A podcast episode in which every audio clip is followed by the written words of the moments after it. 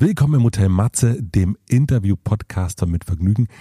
Diese Folge hier ist auch eine Live-Aufnahme, die ich im November im Leipziger Kupfersaal gemacht habe. Ich habe ein bisschen damit gewartet mit der Ausstrahlung, weil ich finde, dass sie genau jetzt also zu Weihnachten passt. Denn mein Gast Christoph Arment und ich, wir reden viel darüber, wie wichtig es ist, mit der eigenen Familie zu sprechen und Fragen zu stellen. Bevor es damit losgeht mit der Folge, möchte ich euch den ersten Supporter vorstellen und das ist Sonos. Sonos begleiten mich ja schon das ganze Jahr und auch schon viel, viel länger davor, denn ich bin Sonos Kunde, Sonos Nutzer, schon bevor wir miteinander gearbeitet haben. Denn Sonos bringt großartigen Sound ins Zuhause und überall dahin, wo man gerade ist. Den kompakten Sonos One, den habe ich. Und die Soundbar Beam, die kennt ihr ja bereits. Der neueste Speaker heißt Move und das ist ein robuster Smart Speaker mit Akku, der im WLAN oder via Bluetooth funktioniert. Damit könnt ihr Musik, Podcasts, Hörbücher, Hörspiele, Weihnachtsmusik genau dahin mitnehmen, wo ihr wollt, zu Hause von einem Raum in den anderen oder auf kleine Reisen. Schaut am besten mal auf sonos.com vorbei, denn da warten momentan Angebote für ein besonders vergnügtes Fest oder aber auch für ein besonders vergnügtes 2020 auf euch. Vielen herzlichen Dank für die Unterstützung an Sonos für das ganze Jahr. Und jetzt geht es direkt nach Leipzig in den Kupfersaal zu Christoph Arment. Hallo Leipzig. Willkommen im Hotel Matze, dem Interview-Live-Podcast von Mit Vergnügen. Mein Name ist Matze Hiesche und ich treffe mich heute mit einem Journalisten, wie er im Buch steht. Er kommt nicht aus Leipzig, aber zumindest aus einem anderen Ort mit L aus Langgöns. Mein Gast war gefühlt schon sein ganzes Leben ein bisschen Chefredakteur, erst von der Schülerzeitung, dann vom Stadtmagazin seiner Heimat und jetzt vom Zeitmagazin. Mein heutiger Gast ist Christoph Arment. Christoph ist auch Herausgeber der Weltkunst und macht den unendlichen Podcast Alles gesagt. Darin interviewt er große Persönlichkeiten, so lange die können. Das kann auch mal acht Stunden dauern.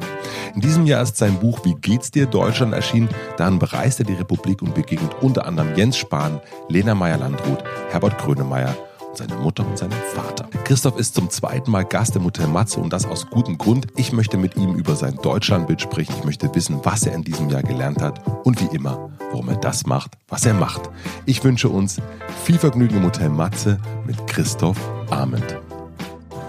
Schönen guten Abend. Ach, schön. Ist, das, ist, der, ist der bequem für ist dich? gemütlich. Das ja. freut mich. Ich freue mich sehr, dass ihr da seid. Ich habe mich quasi schon den ganzen Tag drauf gefreut. Was heißt denn quasi?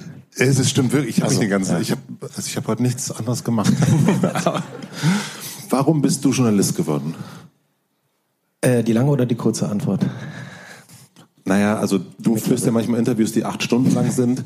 Da habe ich ein bisschen Angst, wenn ich sage die, sage die lange. Aber eigentlich, du kannst eigentlich. Also abstrakt würde ich sagen, weil ich wissen wollte, wie die Welt funktioniert. Mhm. Ähm, und neugierig war, die Menschen zu treffen, mit denen zu reden, um herauszufinden, wie die Welt funktioniert, bin ich immer noch dabei.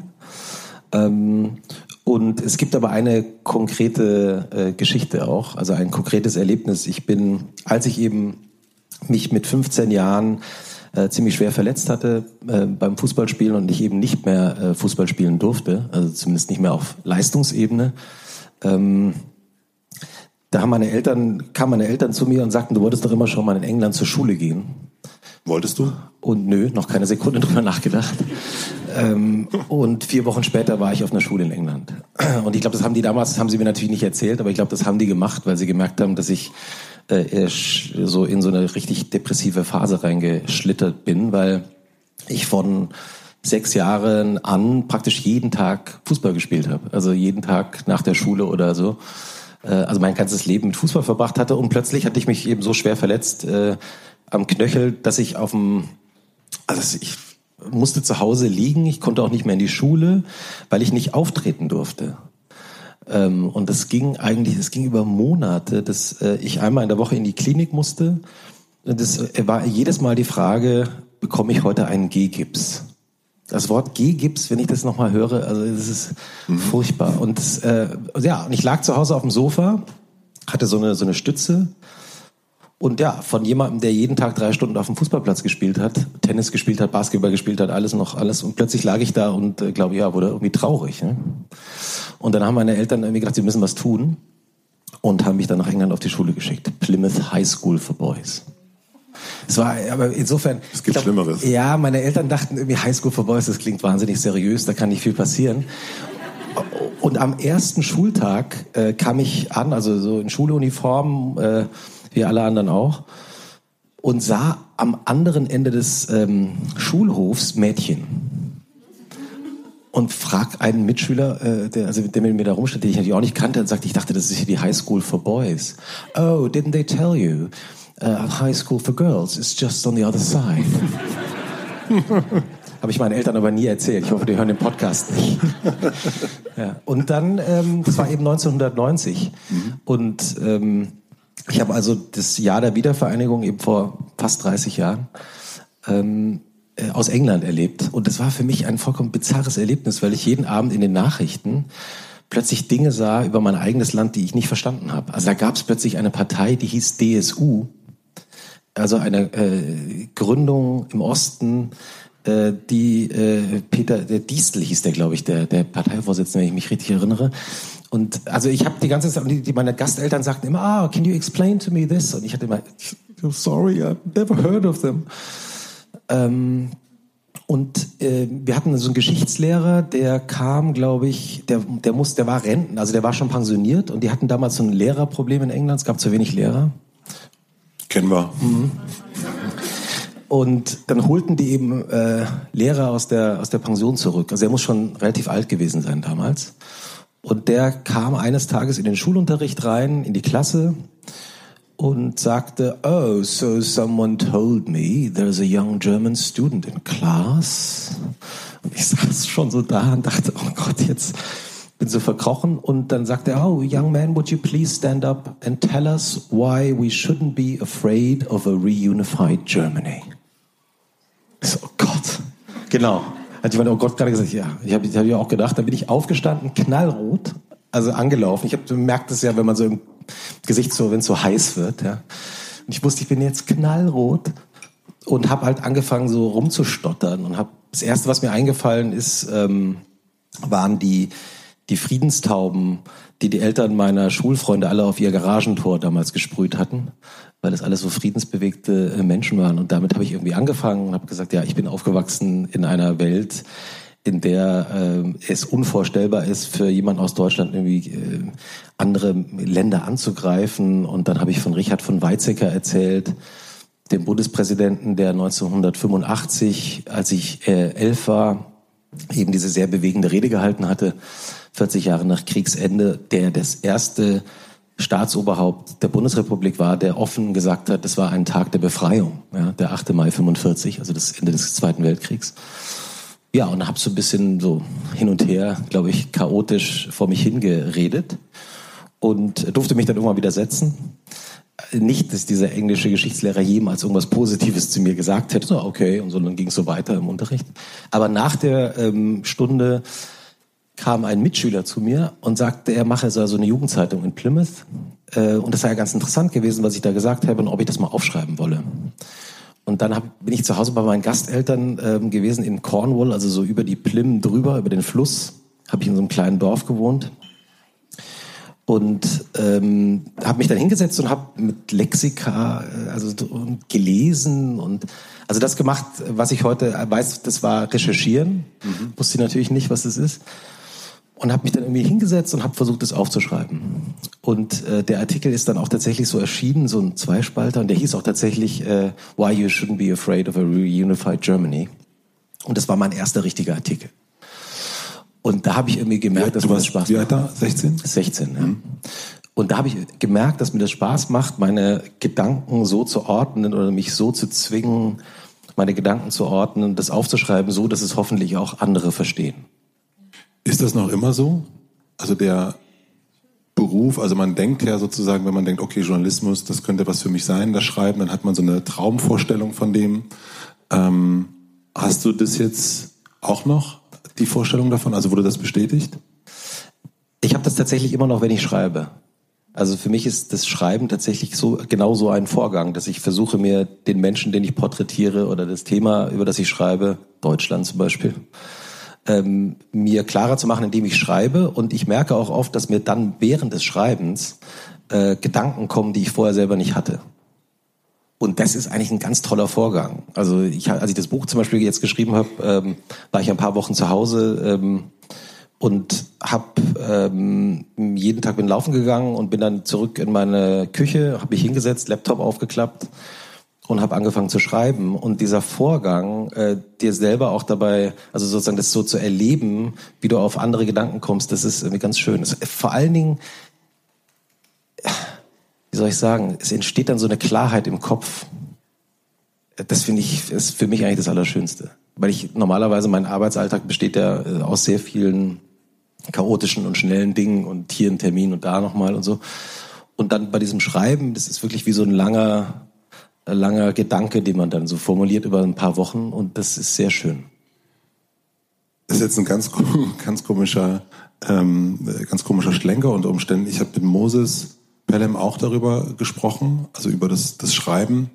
Und für ihn ist dieser Zustand, sagt er im Grunde, das ist äh, ein Kontakt ins nach irgendwo oben geht. Also für ihn ist das, äh, das ist, ist es Gott, egal welche Religion, aber es ist irgendwie so, man, man empfängt eigentlich nur und er sagt irgendwie, er lässt es im Grunde einfach bluten. Ähm, einfach was er empfängt und einfach so raus aufs, aufs Papier. Wie erklärst du dir diesen, diesen Zugang, diesen, dass dann völlig neue Gedanken rauskommen?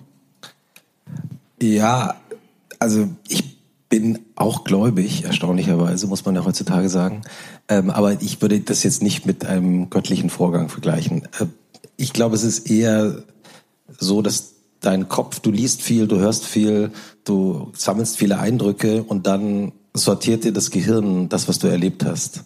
Und, oder das Gefühl. Es ist ja manchmal auch, geht ja gar nicht immer nur so um rationale Vorgänge, sondern manchmal geht es ja auch darum, ähm, also ich mir so ein Beispiel geben, ja. Ähm, ich hatte äh, in dem Buch habe ich äh, Lena Meyer Landrut auch getroffen und die hatte, als ich sie getroffen habe, ein paar Mal gerade ein, ein Album rausgebracht ähm, und hatte ein Video rausgebracht, äh, in dem diese Kintsugi, diese japanische Kintsugi-Technik vorkam.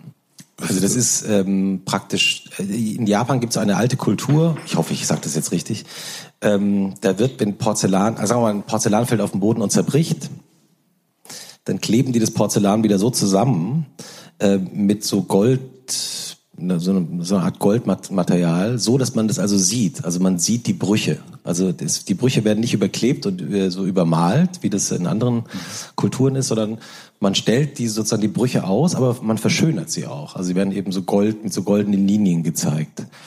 Und ich saß mit ihr in, in Kreuzberg in einem Café und wir redeten einfach, sie zeigte mir das Video und diese Kette, die sie da trug mit diesem Kintsugi ähm, Design und plötzlich dachte, dachte ich irgendwie beim Schreiben, viele Wochen später, als ich das Interview nochmal gehört habe, das ist eigentlich wie Deutschland.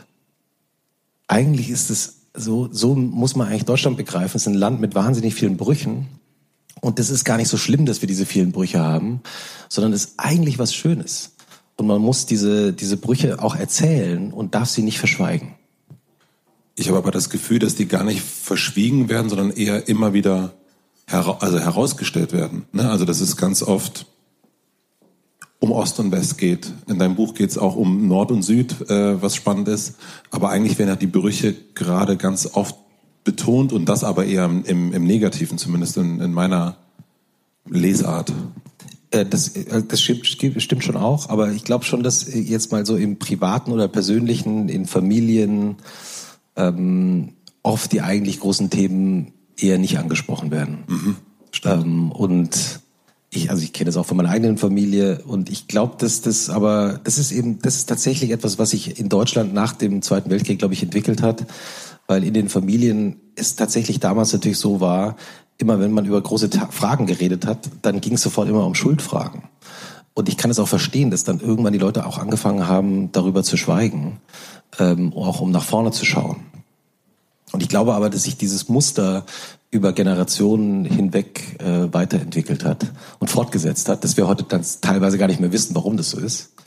Ähm, du aber das Verschweigen. Ja, mhm. oder nicht ansprechen oder man weiß schon, au, mein Onkel, der der wählt irgendwie die AfD oder äh, auf der Familienparty, das spreche ich jetzt lieber nicht an.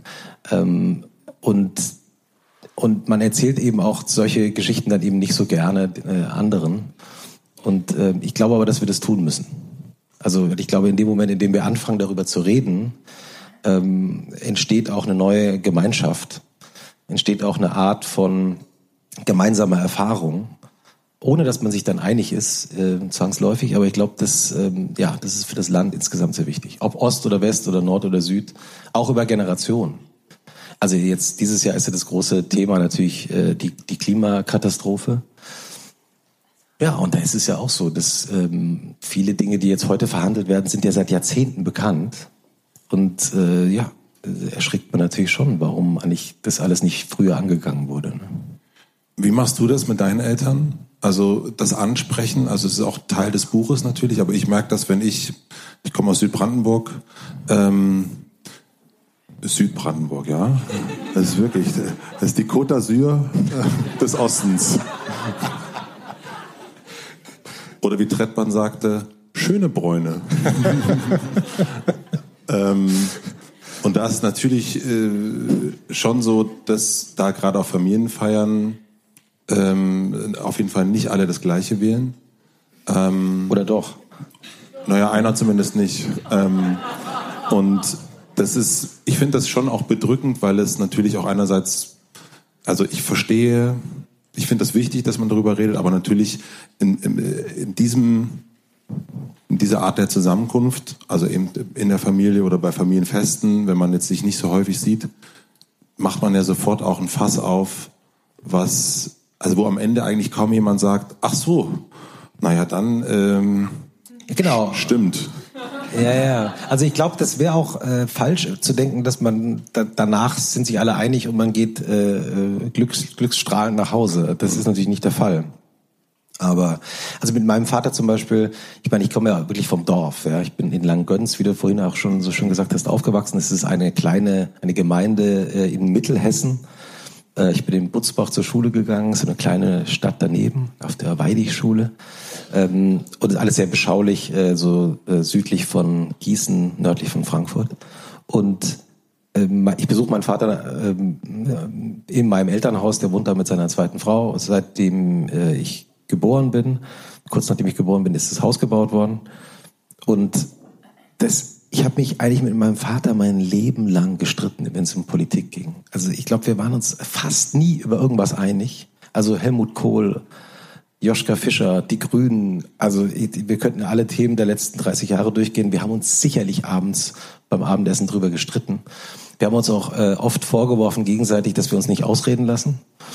Ähm, und äh, als ich letztes Jahr äh, bei meinem Vater äh, zu Besuch war, das war eben kurz nachdem Chemnitz passiert war, ähm, sagte er dann äh, eines Abends, ja, es ist doch kein Wunder, dass die, dass Leute AfD wählen, sonst ähm, hören die etablierten Parteien ja nicht zu. Und ähm, wir haben dann natürlich über Politik geredet, über Angela Merkel, mit der, die er am Anfang sehr mochte, wie er sagt, und jetzt gar nicht mehr.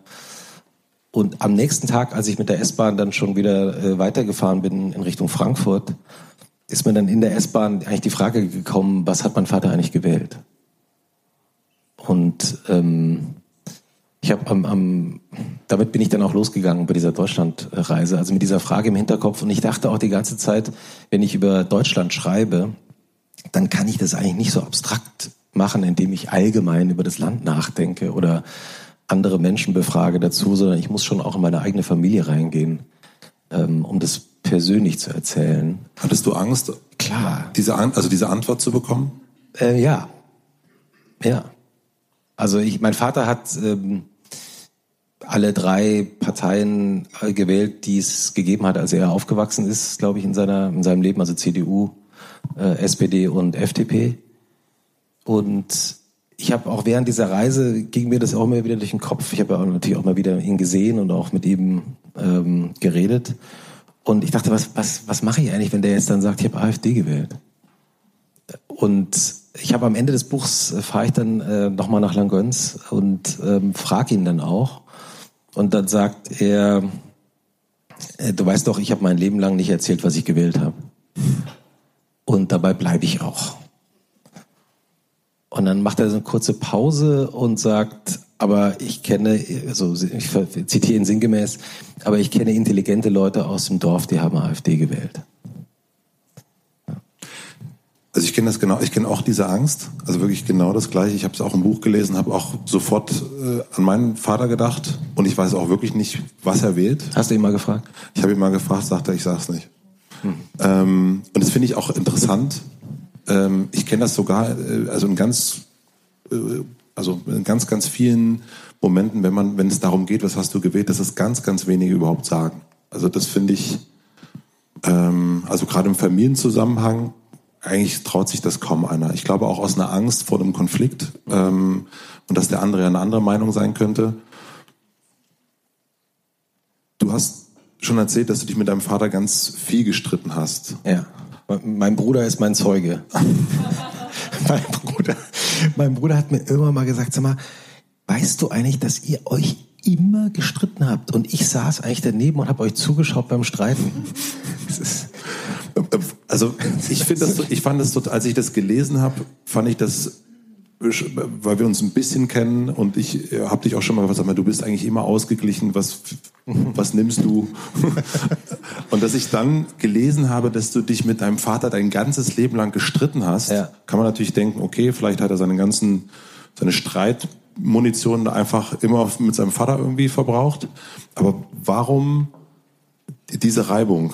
Kannst du dir, also jetzt vielleicht mal weg von der Politik, aber das ist ja auch schon, also ich glaube, ich, kennen wir wahrscheinlich alle hier, dass man mit dem einen oder anderen Elternteil schon mal streiten kann.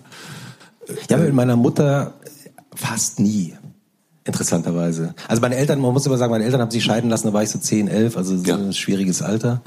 Ähm, und deswegen, als ich, und ich bin interessanter, also das war eben so, meine Eltern haben sich scheiden lassen, meine Mutter hat an der, ist Mathematikerin und die hat sehr lange an der Deutschen Börse in Frankfurt gearbeitet und mein Vater war Lehrer. Und ähm, die haben sich ähm, bei der Trennung, die ging ja, also die Trennung ging ein bisschen länger als nur so ein mhm. Jahr.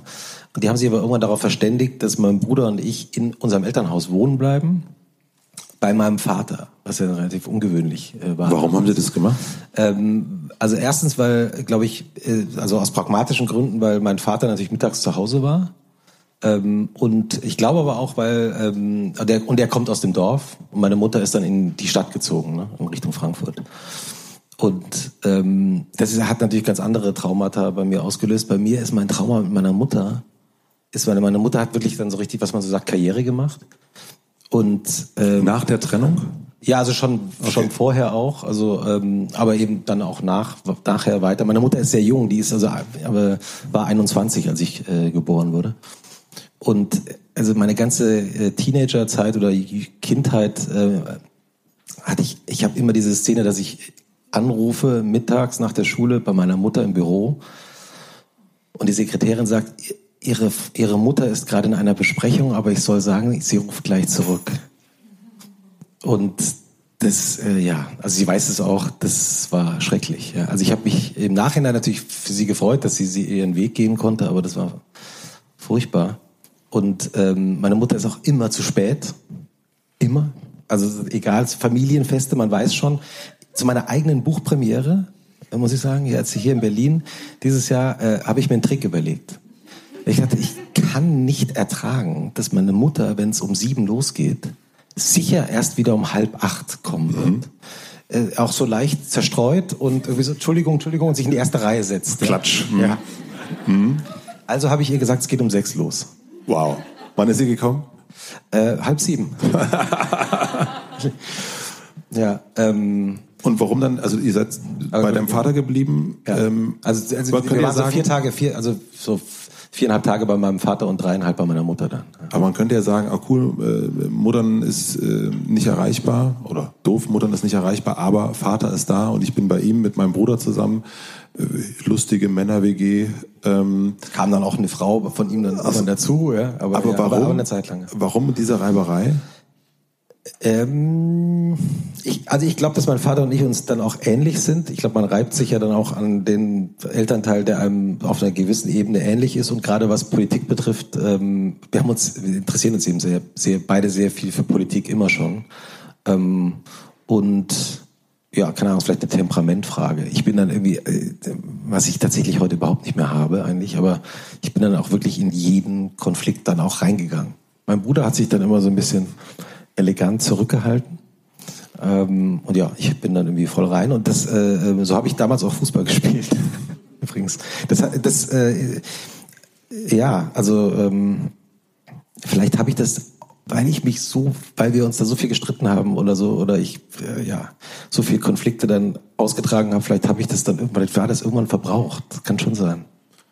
Und kannst du dich auch an den ersten richtigen Ärger erinnern, den du und dein Bruder zusammen hattet mit deinem Vater oder deinen Eltern? Also ähm, untereinander ja. Also mein Bruder und ich ja, das, da kann ich mich schon dran erinnern. Wir haben, wir durften natürlich zu Hause nicht im Haus nicht Fußball spielen. Mhm. Klar. Ist auch keine gute Idee. Haben wir natürlich trotzdem gemacht.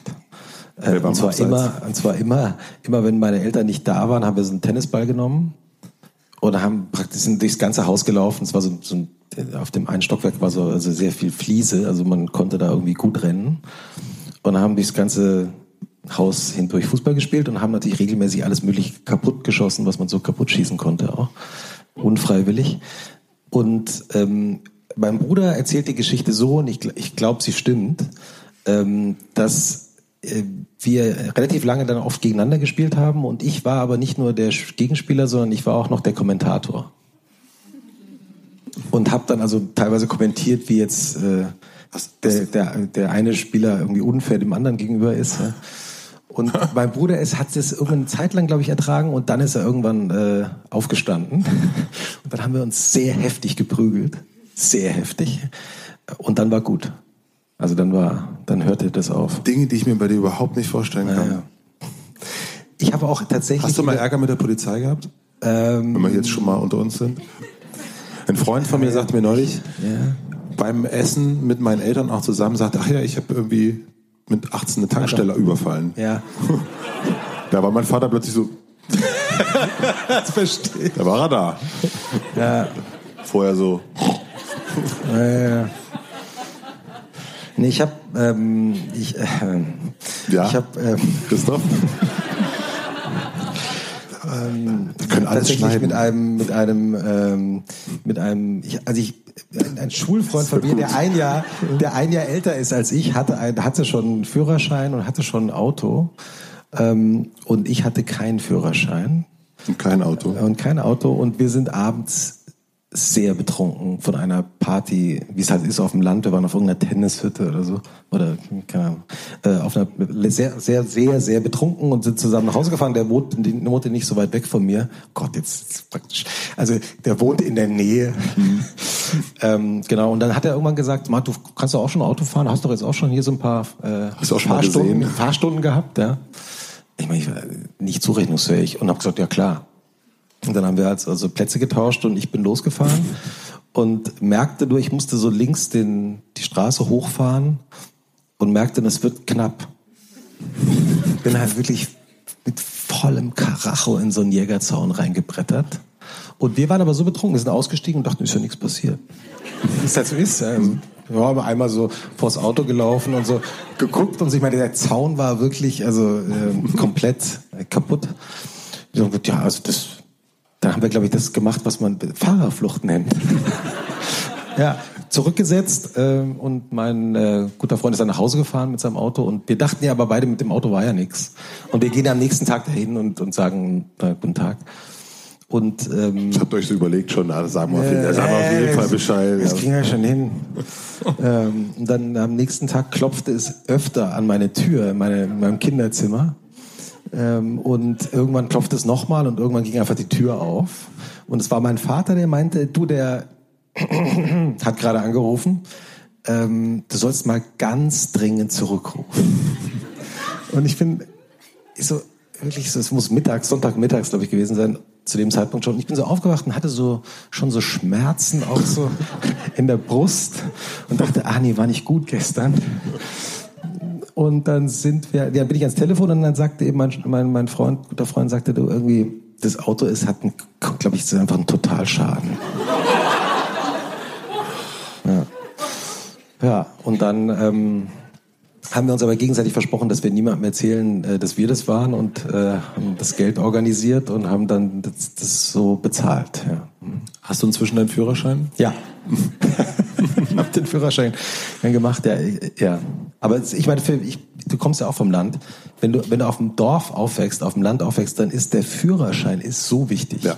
Das ist äh, praktisch viel wichtiger als Abitur, ist eigentlich Führerschein. ich habe ähm, mein, mein Vater, mein Vater hat dann auch irgendwann mal in der Zeit, also kurz bevor ich 18 geworden bin, auch gesagt, du musst mal was arbeiten jetzt. Und ähm, du kannst hier beim Autobödecker, kannst mal an der Tankstelle arbeiten. Und ich habe gesagt, was, ich kenne mich überhaupt nicht aus mit Autos. Und so, das ist egal, ich habe den schon angerufen, ich kenne den noch von früher.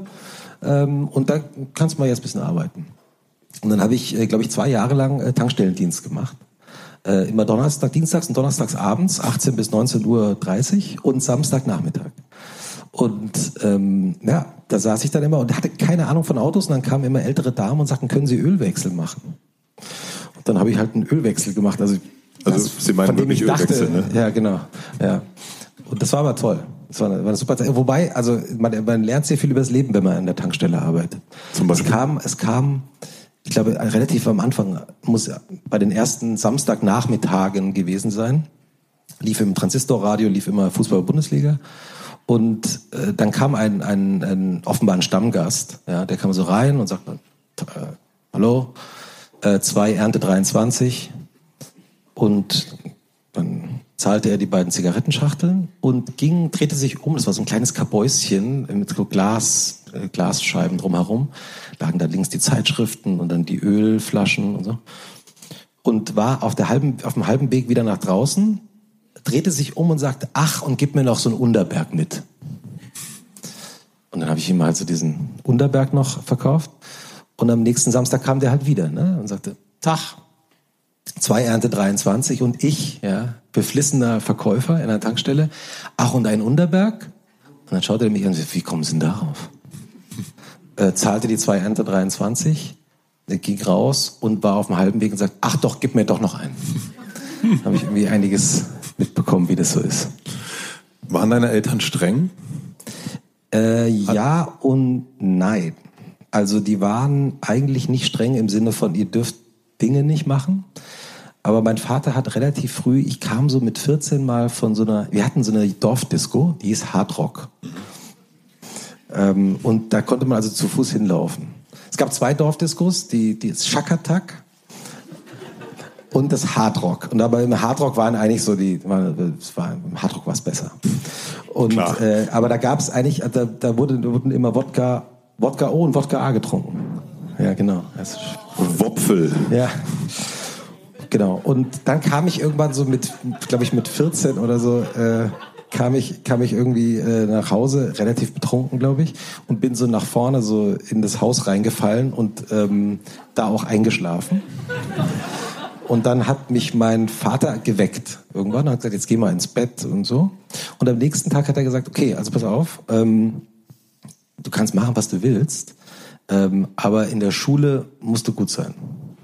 Solange die Noten in der Schule stimmen, ist alles in Ordnung. Und das klingt im ersten Moment ja sehr, sehr nett, so freundlich. Aber der, das ist auch klar, es ist halt ein Deal, ne? Ja. Und daran, also habe ich mich so einigermaßen zumindest gehalten.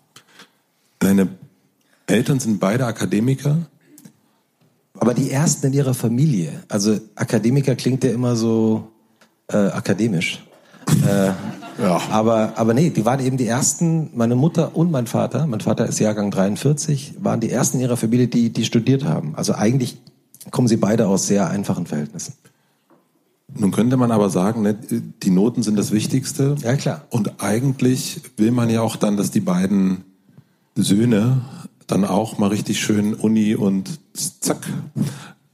Und das habt, also dein Bruder und äh, du, also Lars äh, und du, Lars ist ein sehr, sehr erfolgreicher Autor auch, aber so mit Universität war da nicht so viel. Also es war eher London und ähm, Hardrock.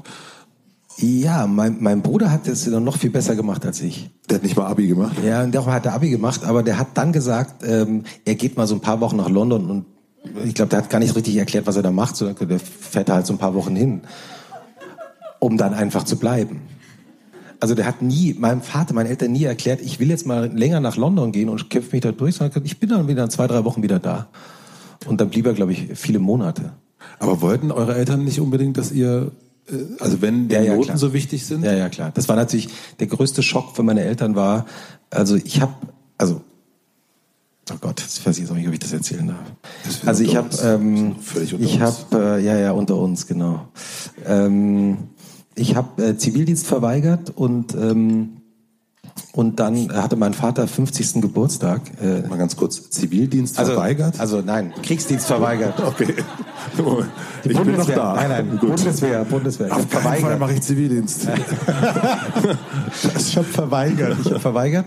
Und dann ähm, gab es aber eine Möglichkeit, dass ich eben äh, doch noch, so sehr, wenn ich jetzt früh studieren würde, äh, dann hätte es noch, äh, gab es eben eine Chance, dass ich nichts machen musste. Also weder äh, zum Bund noch äh, zum Zivildienst.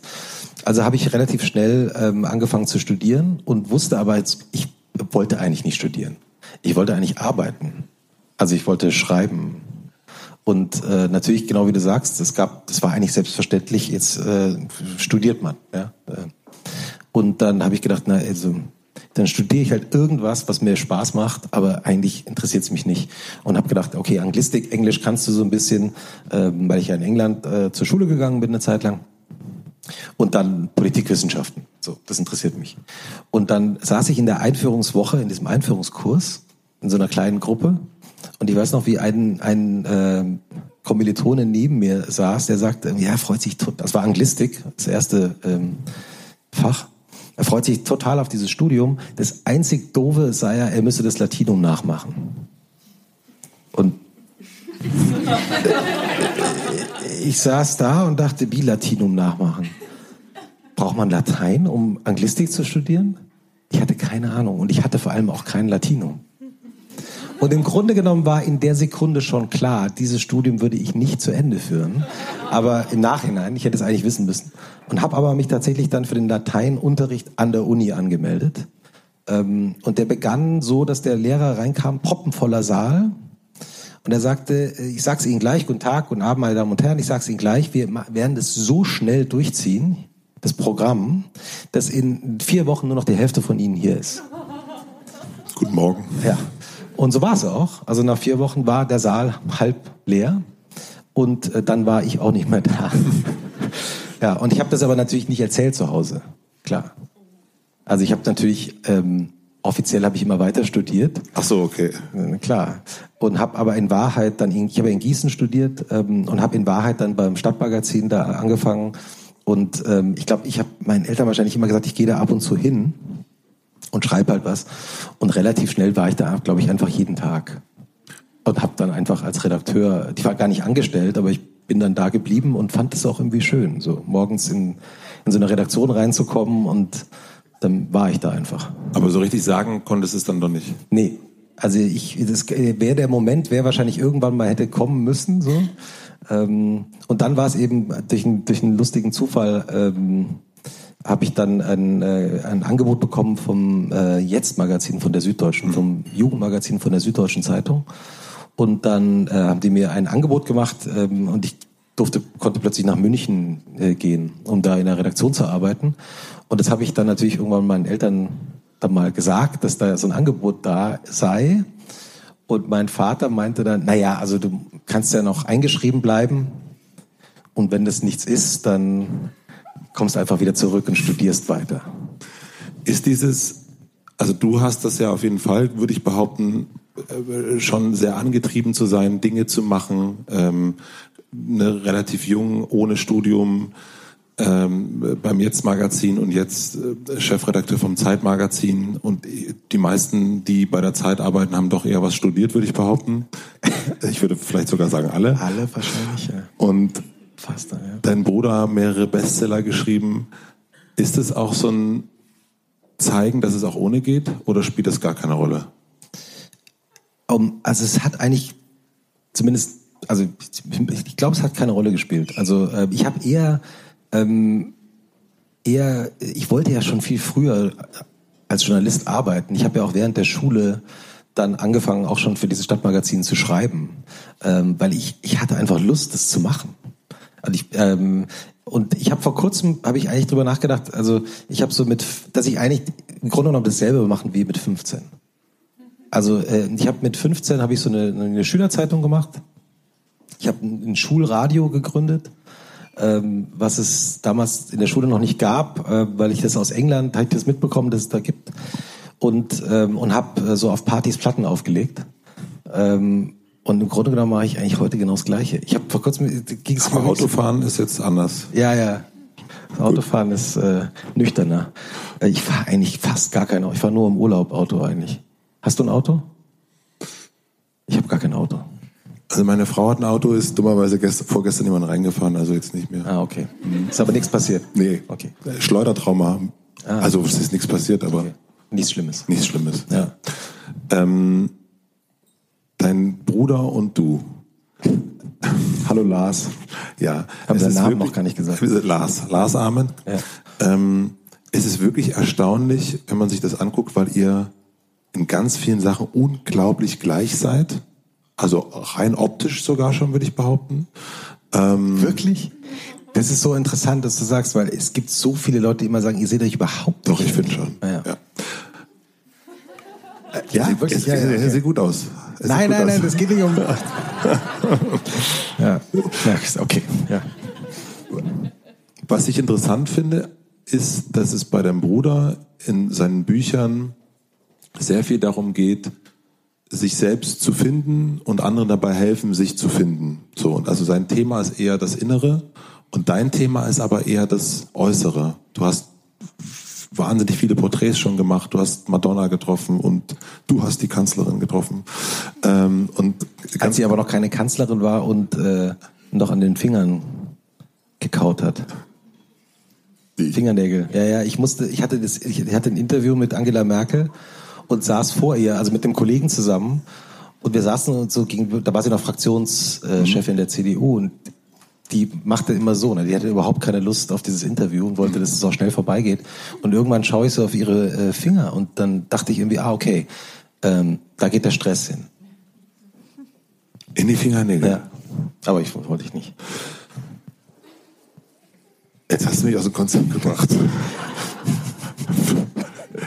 Ich stelle mir gerade Angela Merkel vor, wie sie da sitzt mm. und so macht. Das, ist, also, das tut mir fast weh. Mm. Ähm, aber sie scheint es den Griff bekommen zu haben. Ähm, würde ich mal behaupten. Ähm, was, wenn du so viele Menschen triffst, was suchst du da? Also was interessiert dich an diesen ganzen, ganzen Menschen, die du, also ich weiß gar nicht, wie viele Interviews du in den letzten 20, 30 Jahren geführt hast? Ja, vielleicht suche ich mich da auch selbst. Kann schon sein, ja. Also mich interessieren andere Menschen einfach unglaublich. Also ich war immer unfassbar neugierig auf andere Menschen, wie die funktionieren, also wie die ticken, ähm, warum die so sind, wie sie sind und äh, es hat auch, also ich, ja, ich bin einfach wahnsinnig neugierig. Ich hatte zum Beispiel jetzt diese Woche äh, hatte ich eine Lesung in Hannover und bei einer Buchhandlung ähm, und da sagte mir der, der Buchverlag äh, vorher schon, ach, das wird sicher sehr nett, äh, Vater und Sohn, die diese Buchhandlung machen. Und ich hatte mir aber keine weiteren Gedanken gemacht und komme dahin und dann ähm, an, äh, und und äh, ich, ich komme rein in, den, in, den, in diese Buchhandlung und da steht ein älterer Herr am Eingang und verbeugt sich leicht und begrüßt mich. Mhm. Und da habe ich verstanden, okay, das ist der Vater von der Buchhandlung und ähm, ein älterer Herr der mich überhaupt nicht kannte. Also der hat auch gleich zugegeben, also ähm, ein jüngerer äh, Stammkunde hat ihm empfohlen, mich einzuladen zu der Lesung. Und und ich, ich dachte, was für ein netter Herr, der, der ganz offen auch gleich erzählt, er sagte, ach, wollen wir noch ein Glas Rotwein vorher trinken? Ja, ja. Und dann holte er äh, aus von hinten irgendwo so einen, so einen Pfälzer Rotwein und betranken dann so ein Glas Rotwein. Und ich habe ihn einfach gefragt, sagen Sie, wie lange machen Sie das jetzt eigentlich hier schon? Und dann sagt er, die Buchhandlung hat mein Vater vor über 70 Jahren gegründet. Und ehrlich gesagt, diese Buchhandlung existiert nur, vor allem noch, weil es damals hier in der Ecke, wo wir waren, so ein, so ein Kriegsschrott war. Also hier wollte niemand sein. Und mein Vater hat damals das Grundstück hier gekauft. Und das ist heute so viel Geld wert. Deshalb können wir heute diese Buchhandlung noch führen. Und wir hatten gleich nach fünf Minuten haben wir so über, über habe ich gedacht, ah, das ist auch die Bundesrepublik, das ist auch Deutschland, oder? Du, da gibt's einen Buchhändler, der liebt Bücher und der kann das aber nur machen, im Grunde genommen, weil sein Vater damals ein, so ein Schrottgrundstück gekauft hat. Ja? Und ich habe dann also im Laufe dieses Abends natürlich auch äh, erzählt von dem Buch und wir haben daraus gelesen und ähm, habe auch über meine Eltern erzählt und über meine Familiengeschichte. Und irgendwann stand der auf, der Buchhändler, und fing an, von seinem eigenen Leben zu erzählen und sagte, ich habe das noch nie erzählt hier, auch also zu seinen Stammkunden, Gästen, die dann in, im Laden waren. Ähm, wir sind ja eigentlich nur, ich komme ja auch aus dem Osten. Und mein Vater hatte eigentlich eine Buchhandlung äh, in der damaligen DDR, also als die, Mauer noch nicht gebaut war. Und ähm, bei uns kam aber irgendwann kam dann die, wer auch immer, die Staatsmacht, ich weiß gar nicht, wer das dann genau war, kam dann rein und hat gesagt zu ihm, das Letzte, was die, was die Menschen immer weg, weggeben, sind die Bücher. Und Sie müssen jetzt hier uns melden, wer welche Bücher kauft. Wir wollen wissen, wer, welche Bücher werden hier in dem Dorf gekauft. Von wem und warum sozusagen. Und daraufhin ist der Vater äh, abgehauen. Hat seinen Laden, seinen Buchladen dazu gemacht und ist nach Hannover und hat dann äh, sozusagen auf diesem Schrottplatz quasi äh, diese Buchhandlung aufgemacht. Und ja, das war so, das war so ein Moment an so einem Abend, äh, dann dachte ich mir so genau, das ist, das ist das Leben. Und das, ich bin ja süchtig, ich bin süchtig nach diesem Leben. Also wenn dir, wenn dir eine überraschende, vollkommen überraschende Lebensgeschichte erzählt wird, ähm, da versteht man eben auch so viel über ein Land. Und dieser, dieser Herr, dieser Buchhändler, das ist praktisch eine ganze, das ist eine deutsche Geschichte. Wir machen eine klitze, klitzekleine Pause. Ich möchte euch den zweiten Supporter vorstellen und das ist natürlich Heineken. Für alle, die bei den Live-Aufnahmen dabei waren, die wissen, dass mich Heineken auch auf der Tour begleitet. Wenn man unterwegs ist, dann macht man nämlich immer so eine kleine Wunschliste, ein Rider nennt sich das. Und manche schreiben dann auf, dass sie sich M&M's wünschen und aber alle gelben müssen raus, vorher rausgelesen sein. Andere brauchen Champagner, Kaviar und andere interessante Dinge. Bei mir steht tatsächlich nur das Heineken 00 auf meiner Wunschliste. Und die Veranstalter besorgen dann aber auch immer Heineken 00 und Heineken mit Alkohol. Und wir stoßen dann vor der Aufnahme an, während der Aufnahme und danach. Es klirrt schön und schmeckt allen gleich. Und das ist auch das Schöne und das Verbindende am gemeinsamen Bier trinken. Und ich freue mich, dass ich da, äh, obwohl ich keinen Alkohol trinke, auch bei diesem Gefühl dabei sein kann. Für jetzt, für die Feiertage, lohnt es sich natürlich, einfach ein bisschen Heiligen einzukaufen. 00 und mit Alkohol. Und dann könnt ihr mit euren Freunden, mit eurer Familie und mit euren Partnern und mit euch selbst einfach anstoßen. Vielen herzlichen Dank an Heinigen für den Support und das Vertrauen. Und jetzt zurück zur Live-Aufnahme. Was mich ein bisschen gewundert hat, in der Vorbereitung auch äh, mit dem Buch, das Buch lesen und aber auch es gibt ein Gespräch zwischen dir und deinem Bruder. Äh, und da merkt man, dass dieses, und ihr sagt das irgendwann so scherzhaft, ja, wir sitzen eigentlich nur hier für das Interview und wir unterhalten uns nur für das Interview. Und ähm, und äh, am Anfang ist es ein bisschen steif, weil ihr Brüder seid und mit Mikrofon an. Ist aber auch eine absurde Situation. Also mit deinem Bruder da zu sitzen, da läuft jetzt plötzlich die Aufnahme. Aber du hattest es auch im Buch über deine Mutter ja. und deinen Vater, den du auch getroffen hast. Aber vor allen Dingen ging es da, dass das merkwürdig ist, ist klar. Aber vor allen Dingen, dass du ganz viele Fragen gestellt hast, die du noch nie gestellt hast. Ja, stimmt. Und und ich kenne das auch von mir, dass ich ganz oft, also ich äh, ganz viele Menschen natürlich auch interviewt habe und frage und so weiter und so fort, aber ich auch gemerkt habe, als ich das Buch gelesen habe, diese ganzen Fragen habe ich meinen Eltern auch noch nie gestellt. Und ich frage mich, nee, ich frage jetzt dich, ähm, warum ist das so? Also warum interessieren wir uns manchmal, das sage ich jetzt wir beide, mehr für den Buchhändler in Hannover mhm. und für die Geschichte und lassen so die eigene Geschichte aus und mhm. fragen nicht nach, mhm. ähm, wo, wo, kommst du jetzt eigentlich her? Und da gab es ja bei dir dann ganz, ganz viele Sachen, was du rausgefunden hast. Aber ich, ähm, warum ist das so? Warum lässt man so das Nächste so ein bisschen außen vor? Also ich weiß jetzt nicht, wie es bei anderen ist, kann ich nicht sagen. Ich glaube, bei mir hat es wahrscheinlich schon damit zu tun, es ist vielleicht auch kein Zufall, dass ich jetzt dieses Buch geschrieben habe. Ähm, weil ich glaube, man geht ja so raus in die Welt, also ich bin zumindest raus in die Welt gegangen, auch um, um praktisch ich selbst zu werden, oder? Man geht ja raus und versucht irgendwie so ein eigenes Leben aufzubauen und ähm, so eine eigene Identität zu haben. Und irgendwann hat man so das Gefühl, okay, das habe ich jetzt so, da bin ich jetzt, äh, bin jetzt Mitte 40, ja. Ähm, und plötzlich hatte ich wieder Lust, mich damit zu beschäftigen, wo ich eigentlich herkomme. Und ähm, auch rauszufinden, ähm, ja, wie die Welt eigentlich war, aus der ich gekommen bin und äh, wie die mich bis heute auch vielleicht beeinflusst. Und ja, das, ich, ich bin dann, äh, als ich dann, als ich dann zu Hause in Langgöns war, in meinem Elternhaus, äh, bin ich dann morgens äh, laufen gegangen und bin dann so durchs Dorf gelaufen und habe plötzlich eben meine ganze Kindheit so vor Augen gesehen. Ich habe auf diesen Moment übrigens den ganzen Abend schon gewartet, ähm, weil wir vor der, äh, bevor es losging, Ach. hat mir hat mir hat mir Matze erzählt, dass er sich manchmal Notizen macht, äh, wenn der Gast etwas Interessantes sagt. Und ich habe eigentlich schon, ich habe eigentlich gedacht, das wird ein ganz trauriger Abend für mich, weil er macht sich überhaupt keine Notizen. Bin ich denn so so uninteressant? Aber jetzt hat er sich gerade eine Notiz gemacht. Also das noch, also ja, äh, genau. Ähm, und äh, bin dann eben, also bin einfach morgens Lauf gegangen und plötzlich, ohne darüber nachzudenken, bin ich an meiner gesamten Kindheit vorbeigelaufen. Also an der Kirche, in der ich in der jungen Jungschar war und bei Modebeppler, wo äh, ich die, die, wo mir die, die Turnschuhe gekauft wurden und beim Spiel, Spielwaren Dietz, wo meine Eltern mir die Was ist was Bücher gekauft haben und die Schulmappe und den Scout-Schulranzen und so.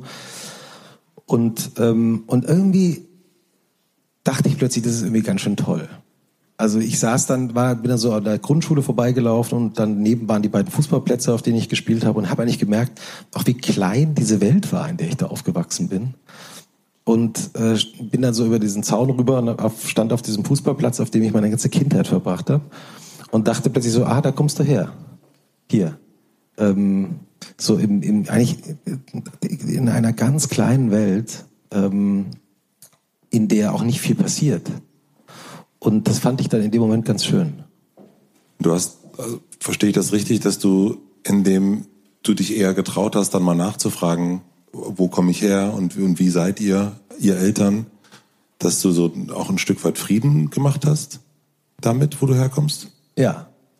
Also das, ähm, also wir haben das, ja alle Konflikte, also wir, also ja. es gibt ja immer so ein bisschen, man grenzt sich ab von den Eltern ähm, und will ja irgendwas anderes machen ja, klar, ich meine, ich, auch toll. Ja, ja. Also ich meine, die, die, bei mir war es eher so, dass, also ich bin ja 74 geboren, das heißt, die, meine Kindheit waren die, da die 80er Jahre, da war nichts los.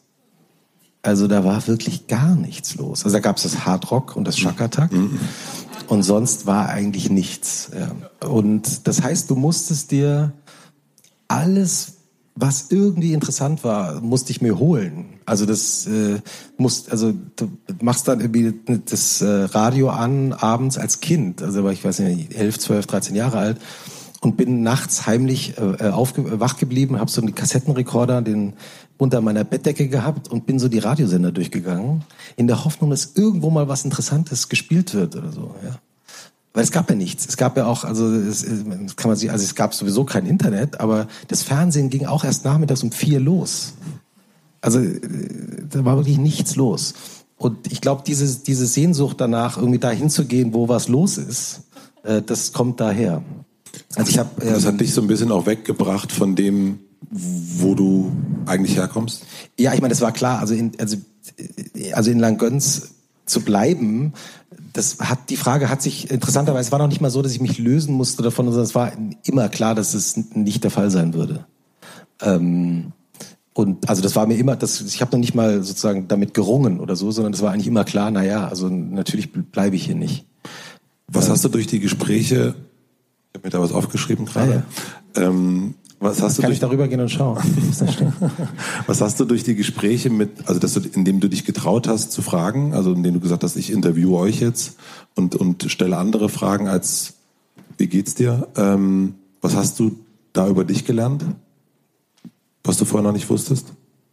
Also, ich habe mich zum Beispiel, und davon bin ich eigentlich selber überrascht worden, auch zum Beispiel mit meinem eigenen Glauben nochmal neu auseinandergesetzt. Ähm, mein Vater weil es gab zwei Momente, es gibt ja das Interessante, wenn man so unterschiedliche Menschen trifft, auch die eigene Familie, ähm, die interessanten Momente, wenn du merkst plötzlich, ah, die Geschichte hat mir so ähnlich, hat es Herbert Grönemeyer auch erlebt, wie meine Mutter zum Beispiel. Ähm, oder Jens Spahn hat mir so was Ähnliches gesagt wie mein Vater. äh, die sind ja auch äh, generationsmäßig auch vollkommen weit auseinander. Ja. Ähm, ja. ja. Ähm, und, und bei Jens Spahn ging es eben auch sehr, der hat eben, der kommt aus einem ganz noch kleineren Dorf ähm, an, der, an der holländischen Grenze. Und der sagte eben, dass im Grunde genommen, äh, die, die hatten immer einen, einen eigenen Pfarrer im Dorf. Und die ganze Zeit diese, durch diese Fusion in der Kirche, weil die Kirche keine Pfarrer mehr findet, also besonders natürlich die katholische Kirche, aber auch die evangelische, haben die seit langem keinen eigenen Pfarrer mehr. Und es geht auch niemand mehr in die Kirche, es sind praktisch nur noch alte Leute.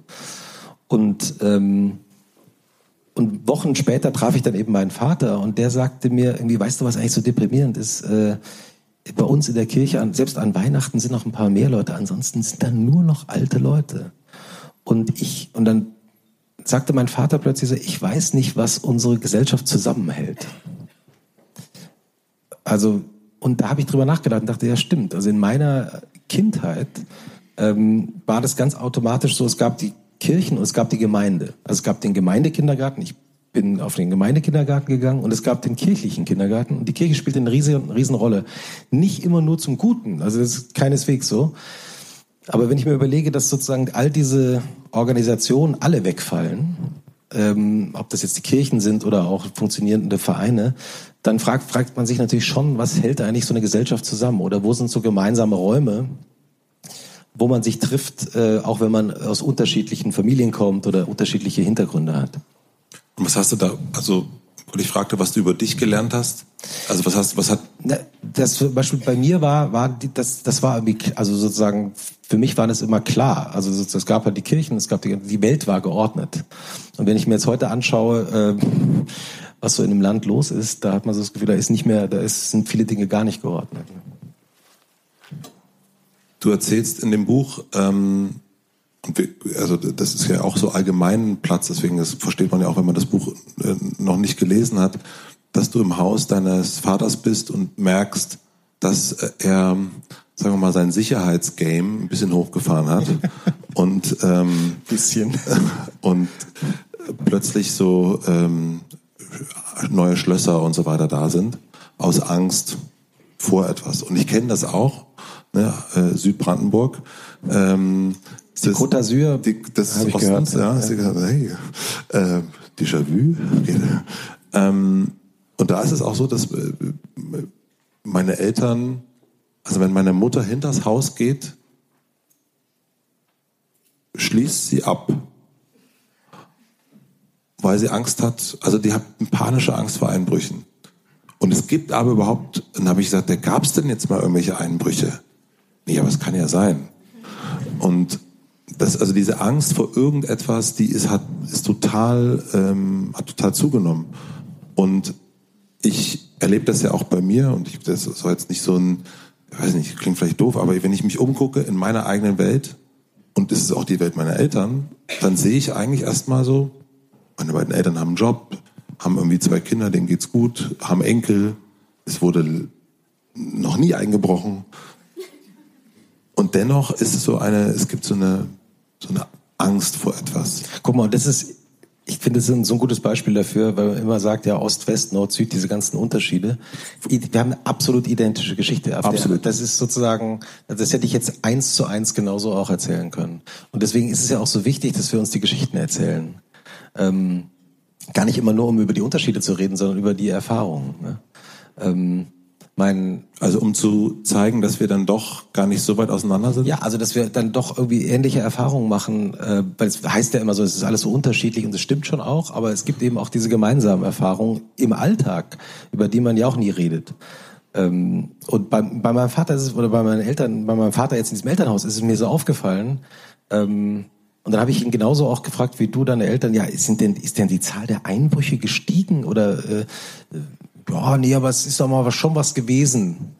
So, ja, aber natürlich jetzt bei euch unmittelbar, nee, nee aber man hat so gehört. Ne?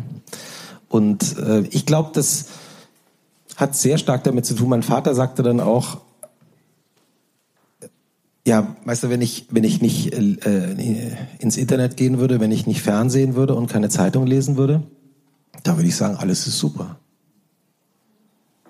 das ist, ist so interessant. Also dass viele, ich meine, es geht auch vielen Menschen nicht gut, muss man ja. auch jetzt äh, so wirklich sagen. Und wir, wir kennen ja auch die Zahlen von Menschen, die auch gerade auch Rentner, die zu wenig Geld haben und so. Ähm, aber es geht schon auch sehr vielen Menschen ziemlich gut in ihrem privaten, unmittelbaren Umfeld. Und dann äh, fangen sie an zu lesen und zu hören und äh, konsumieren Medien, äh, sage ich als jemand, der in den Medien arbeitet, mhm. ähm, und denken plötzlich, die Welt geht den Bach runter. Und das zusammenzukriegen, ist, glaube ich, manchmal gar nicht so leicht. Und dann fangen dann eben Menschen an, plötzlich im Badezimmer äh, Sicherheitsschlösser einzubauen, so dass ich dann wirklich nach dem Duschen das Fenster nicht aufmachen konnte. Ich dachte, mal, seit wann gibt's denn hier ein Sicherheitsschloss im Bad? Was macht das? Wie denkt ihr darüber nach, wenn, also ne, du kommst ja dann, fährst du dann zurück nach Berlin in die Redaktion vom Zeitmagazin oder bist ja auch bei anderen, äh, bei der Zeit an sich, bei Redaktionsmeetings auch dabei. Wie, wie nehmt ihr das dann mit? Also wie nehmt ihr so eine Erkenntnis, die man ja gar nicht hat, wenn man in Berlin sitzt? Das, äh, das äh, kreidet dein Vater ja auch an, dass ihr in Berlin ja gar nichts mitbekommt mhm. äh, von der Welt.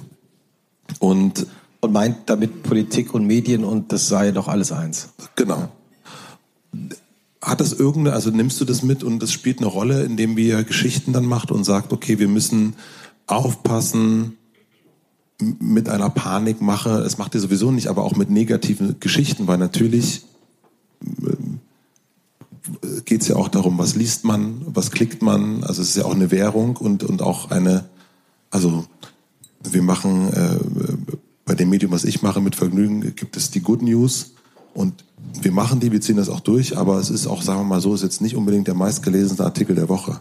Mhm. Ähm, wenn irgendwas zumacht, dann wird es häufiger gelesen mhm. und nicht so schön ist. Wie geht ihr damit um?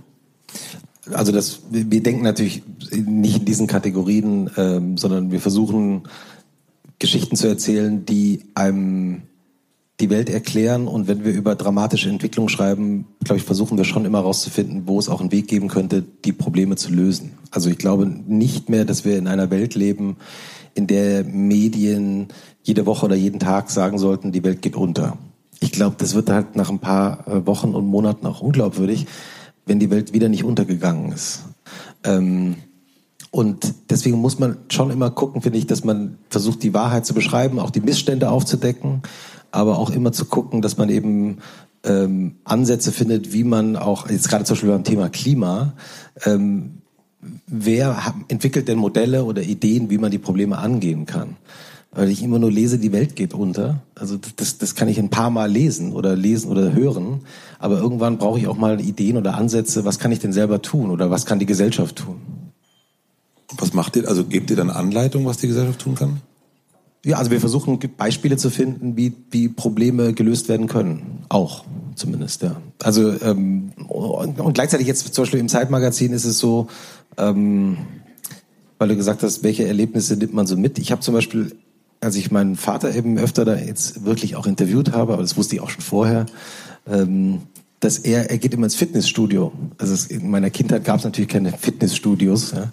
ähm, aber jetzt ähm, gibt's äh, gibt's ein Fitnessstudio im Dorf und der geht da, glaube ich, dreimal in der Woche hin. Und ich habe dann irgendwie irgendwann verstanden, das ist im Grunde genommen der Marktplatz. Also das, was früher der Marktplatz auf dem Dorf war. Ist jetzt das Fitnessstudio? Ja, da geht halt jeder hin.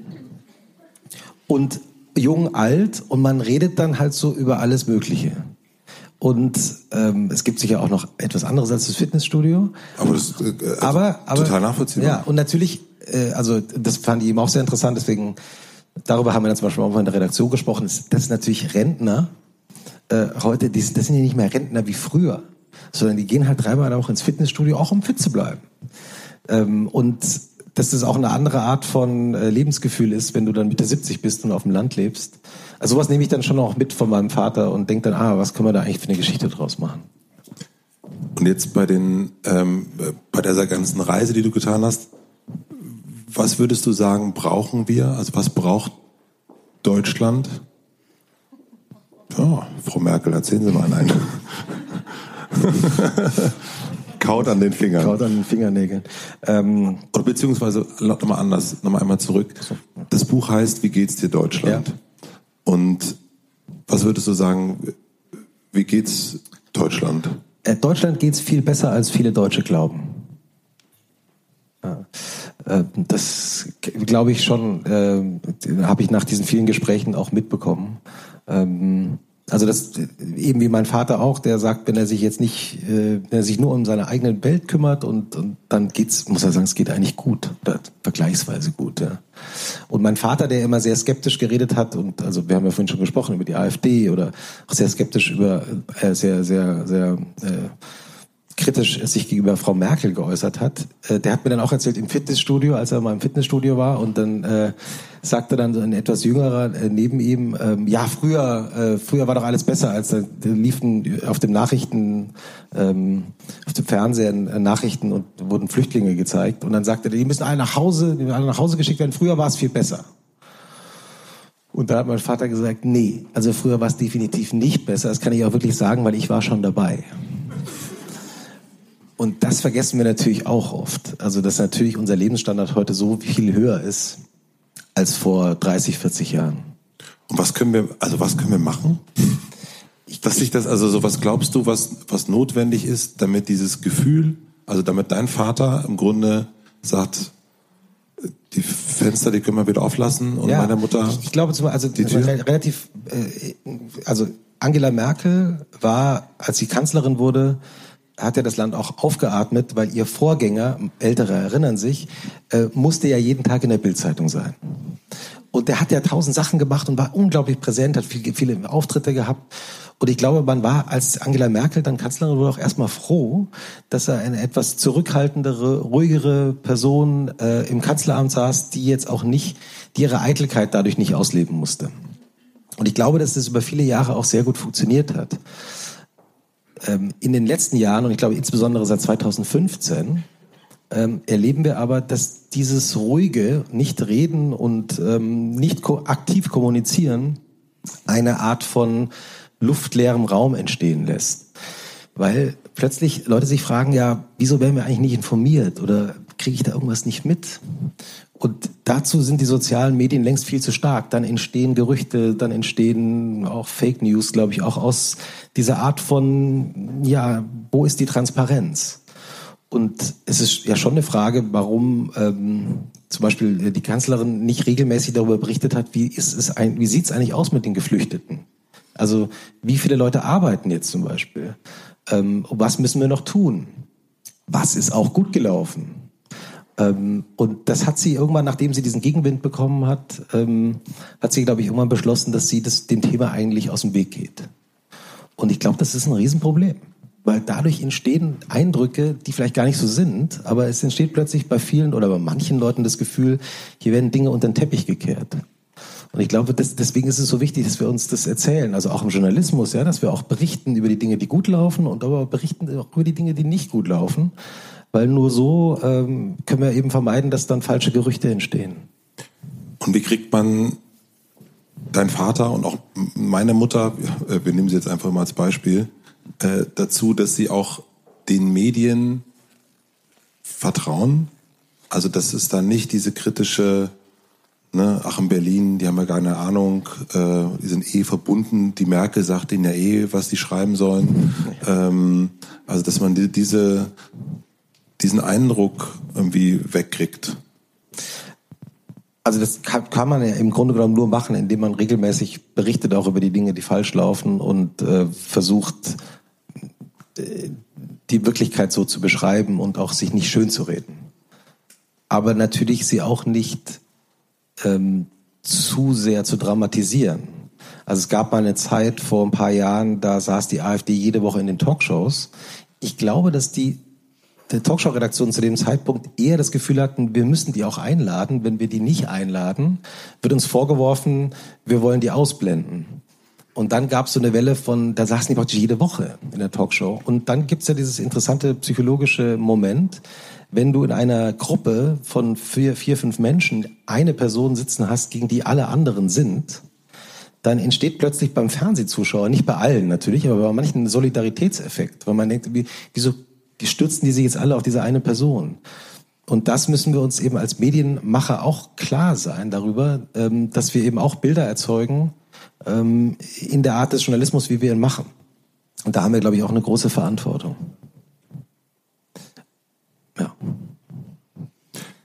Ich überlege gerade, ob wir, es gibt jetzt zwei Möglichkeiten. Du eine Notiz gemacht gerade? Nee. Nee, ich hab, also ja, es ist so ein bisschen, ich, ich, ähm, wir sind ja hier sozusagen in einer offenen Runde. Also jetzt haben wir jetzt, ähm, ihr habt ja gesehen, es gab jetzt zweimal Fotos, die hier gemacht worden sind. Das ist die Art und Weise, wie uns mitgeteilt wird, wie lange wir schon reden übrigens. Aber wir fangen doch gerade erst an. Ich mache so einen Podcast Ja. äh, mit Jochen Wegner, dem Chefredakteur von Zeit Online zusammen. Da werden wir jetzt erst so langsam wach. Also da ist, der Podcast heißt Alles gesagt. Und äh, da darf nur der Gast entscheiden, wann es zu Ende geht. Und genau, mach's dir gemütlich, streck die Beine aus. Wir hatten, wir hatten, ähm, als wir jetzt der erste Moment, in dem wir gemerkt haben, das könnte funktionieren mit diesem Podcast, war als Katharina Barley, äh, damals noch äh, Bundesministerin, äh, unterm Tisch, also ich, ich saß so schräg neben ihr und sah plötzlich, wie sie sich die Schuhe auszog. und dann dachte ich irgendwie, okay, also ähm, Also hier sind noch alle Schuhe an. Ja, ja, nee, ich wollte jetzt auch nicht sagen, dass du deine Schuhe ausziehen musst. Aber genau, ich, ja, ich wollte dich nicht. Entschuldigung. Meine Überlegung ging jetzt in folgende Richtung, liebe Menschen in Leipzig. Ich habe was vorbereitet. Soll ich, oh, du hast Bücher mitgebracht. Es ist gut, dass du das sagst, dass da ein Mikro ist, weil die Überlegung, die ich hatte, war jetzt? Nicht, dass es, da ist heilig. So, die Überlegung, die ich hatte, war, ähm, also ich habe zum Beispiel in Frankfurt habe ich gefragt, gibt's Fragen im Publikum? Und hat einer gesagt, einer. Ja. Und wir wissen ja alle, wie es ist.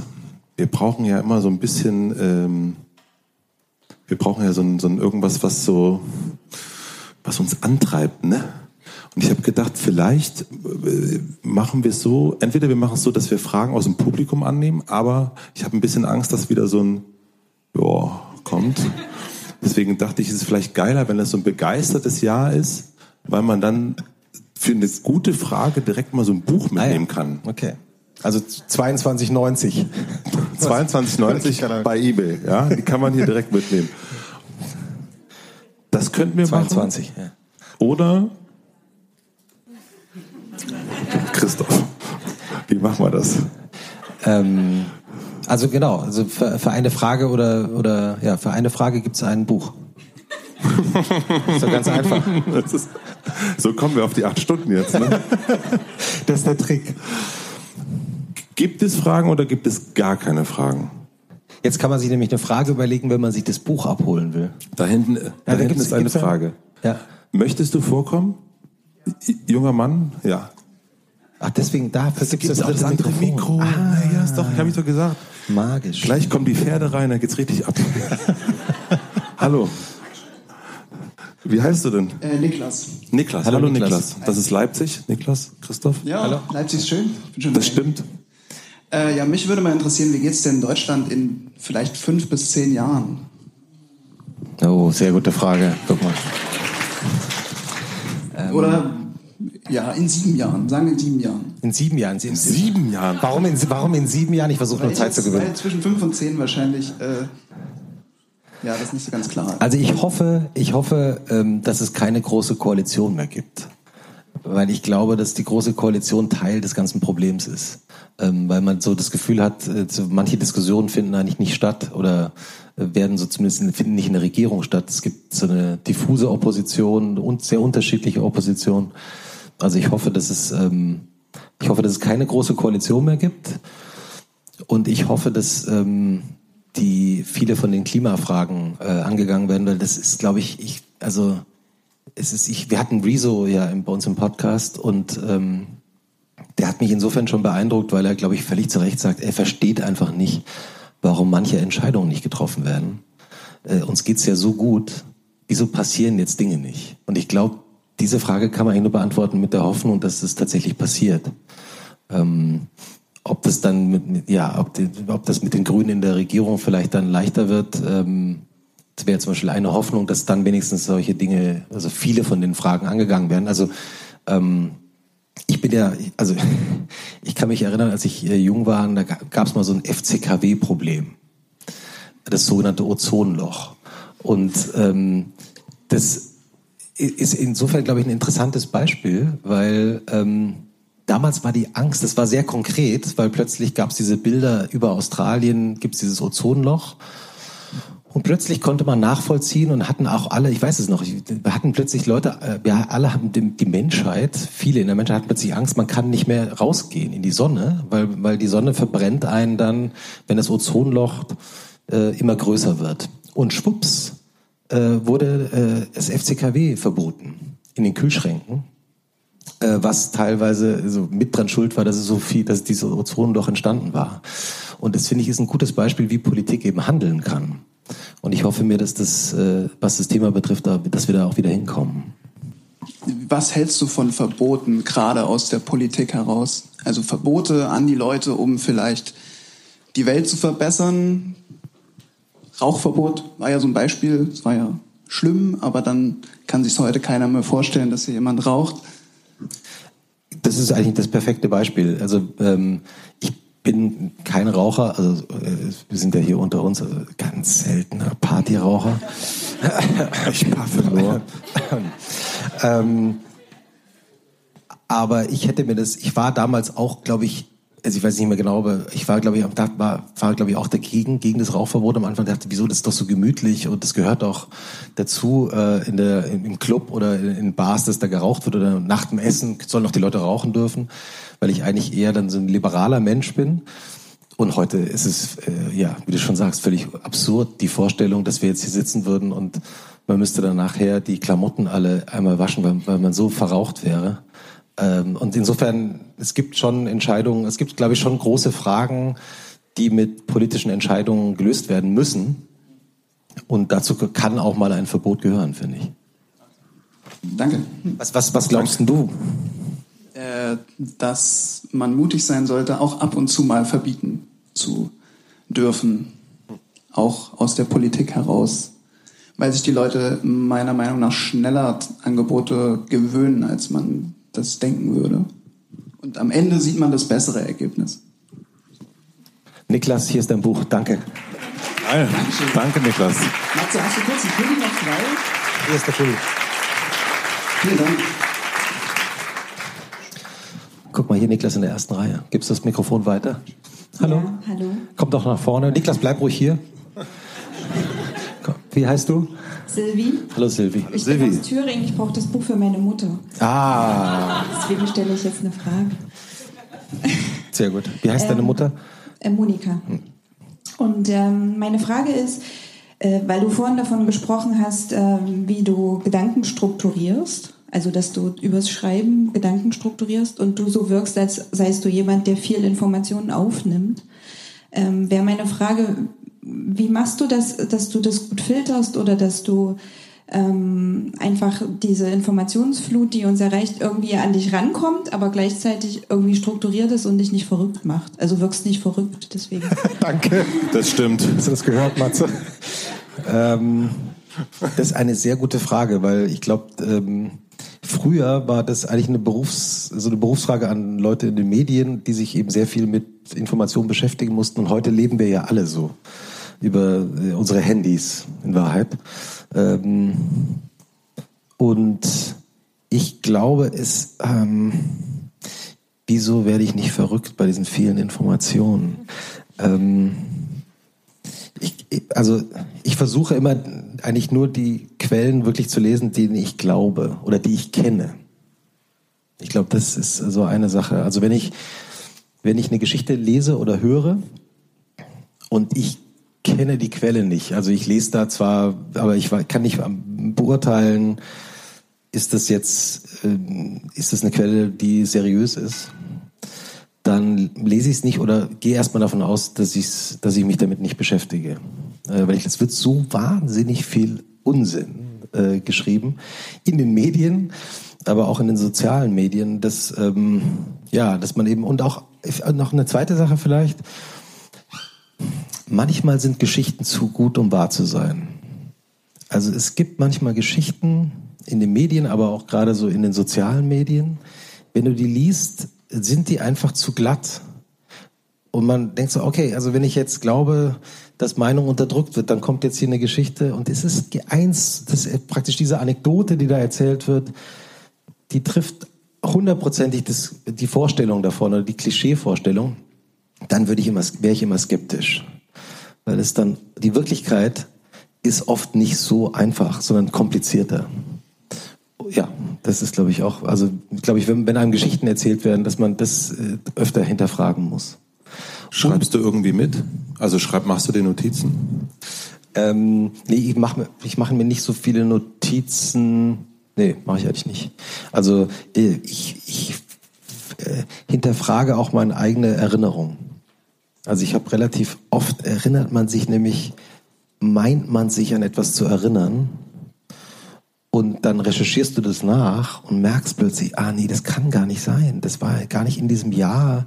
Das passt überhaupt nicht zusammen. Ähm, und ich habe mal ein ganz tolles Buch gelesen, ähm, äh, das äh, von Daniel Kahnemann, ähm, der sich, war da ein Daniel Kahnemann-Fan gerade? Ähm, nee, das war Daniel. Also, ähm, und der hat, äh, der erklärt im Grunde genommen, wie unser Gehirn funktioniert. Und dessen Beobachtung ist, dass ähm, wir uns alle unser Leben im Nachhinein als Abfolge von logischen Ereignissen erzählen. Und offenbar ist unser Gehirn so angelegt, ähm, dass wir uns selber praktisch, wir müssen uns sozusagen selber unser Leben als logisch erklären, weil wir sonst verrückt werden würden. Deswegen fangen wir eben an, bestimmte Anekdoten äh, logisch hintereinander wegzuerzählen, so wie ich es auch gemacht habe heute. Also und in Wahrheit gibt es natürlich ganz viele Geschichten und Anekdoten, die parallel gelaufen sind. Die passen da aber nur nicht rein. Und es ist nicht so, dass wir das bewusst weglassen, sondern ähm, unbewusst. Und darüber müssen wir uns auch klar sein. Das heißt, also ähm, die, die, die, die Geschichten haben uns schon geprägt, äh, bestimmte Anekdoten, die wir uns selber über uns erzählen. Aber es gibt wahrscheinlich auch noch ganz andere äh, in, einer, in einem Paralleluniversum. Also wenn ich jetzt äh, Ralf Rangnick geworden wäre, äh, also wenn ich Fußballprofi geworden wäre, würde ich vielleicht mein Leben, meine Jugend auch, meine Kindheit vielleicht ganz anders erzählen. Hallo. Hallo. Ähm, bei welchem Thema könntest oder kannst du dich mit Matze bis aufs Blut streiten? Fußball wird es nicht sein. Außer Fußball. Nee, Fußball, da sagt der Matze ja, ich, ich weiß nicht, was ein Abseits ist. Abseits heißt das. Also, ich weiß nicht, auf Blut weiß ich gar nicht, ähm, aber ähm, als ähm, saugute Frage. Matze, ja, sehr gute Frage. Als Matze vorhin gesagt hat, ähm, dass ihr bei Mitvergnügen eben so auf die eher so auf die Good News geht, ähm, da habe ich kurz gedacht, dass ich das glaube ich nicht könnte.